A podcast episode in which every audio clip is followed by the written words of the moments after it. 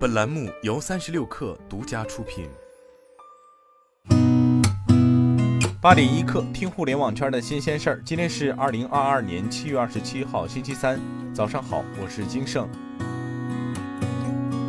据财联社报道，一则定位于上海汇丰银行大楼的朋友圈在网络上流传，其中写道。本年合同到期的员工，一九九三年一月一号以前出生的女员工，未婚未育、已婚未育的，公司不再续签。对此，汇丰中国相关发言人回应称，近日在社交媒体上出现了假借汇丰员工名义发布的虚假招聘及人事管理信息，误导公众和求职者，造成了不良的社会影响。对此，我们特此澄清。汇丰中国不会以员工名义通过个人社交媒体账号发布未经审核的招聘启事。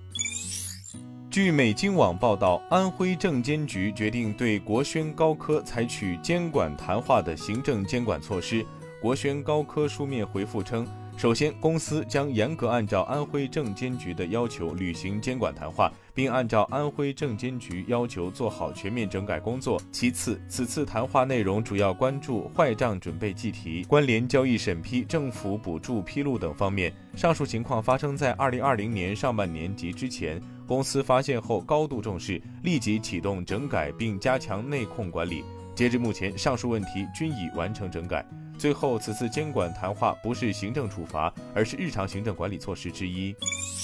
据中国网报道，国家中医药管理局召开新闻发布会，国家中医药管理局医政司副司长、二级巡视员赵文华表示，基层中医药服务能力显著提升。通过支持约八百五十家县级中医医院基础设施建设，开展五百家县级中医院全面提升综合服务能力建设和全部原贫困县中医院服务能力提升建设，县级中医院中医诊疗能力和综合服务能力明显提高，基层医疗卫生机构从注重疾病治疗转向同时注重维护健康，发展治未病和康复等多元化服务。据澎湃报道，中国社会科学院农村发展研究所发布的《中国农村发展报告（二零二二）》预计，到二零五零年，中国城乡消费水平将无明显差距，未来城乡居民收入差距将呈现明显下降趋势。二零三五年，城乡收入比降至一点八，二零五零年进一步下降到一点二。城乡消费差距将在二零三五年下降至一点三，二零五零年城乡消费水平将无明显差距，二零三五年城乡基本公共服务将实现均等化，二零五零年城乡基本公共服务将实现均质化，医疗保障等社会福利在城乡间无明显差距。据新浪科技报道，美国电商巨头亚马逊宣布称，在欧洲地区将针对包邮会员服务 Prime 上调年费，上涨幅度在两成或以上。亚马逊很快将发布最新一个季度的财报。此次上调价格被解读为向消费者转嫁一部分运营高成本。在欧洲不同国家，亚马逊包邮会员年费的涨幅并不一致。德国是亚马逊仅次于美国的全球第二大市场。德国的包邮会员年费将上涨三成，达到每年八十九点九欧元，相当于九十一点八八美元。英国的包邮会员年费将上涨两成，达到每年九十五英镑，相当于一百一十四点四七美元。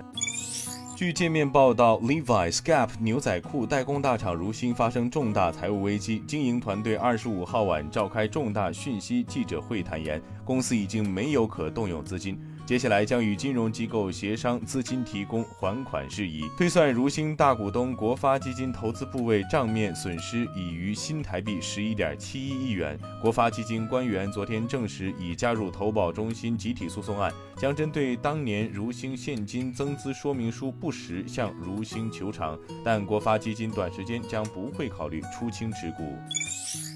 谷歌、微软、Meta 和亚马逊四位科技巨头七月二十五号呼吁废除闰秒。美国国家标准与技术研究院与国际计量局也投出了赞成票。国际地球自转服务于一九七二年首次提出闰秒这一概念。当世界标准时间协调世界时与世界时之间的误差超过零点九秒时，国际计量局会统一规定，在年底或年中将协调世界时拨快或拨慢一秒。今天咱们就先聊到这儿，我是金盛八零一刻，咱们明天见。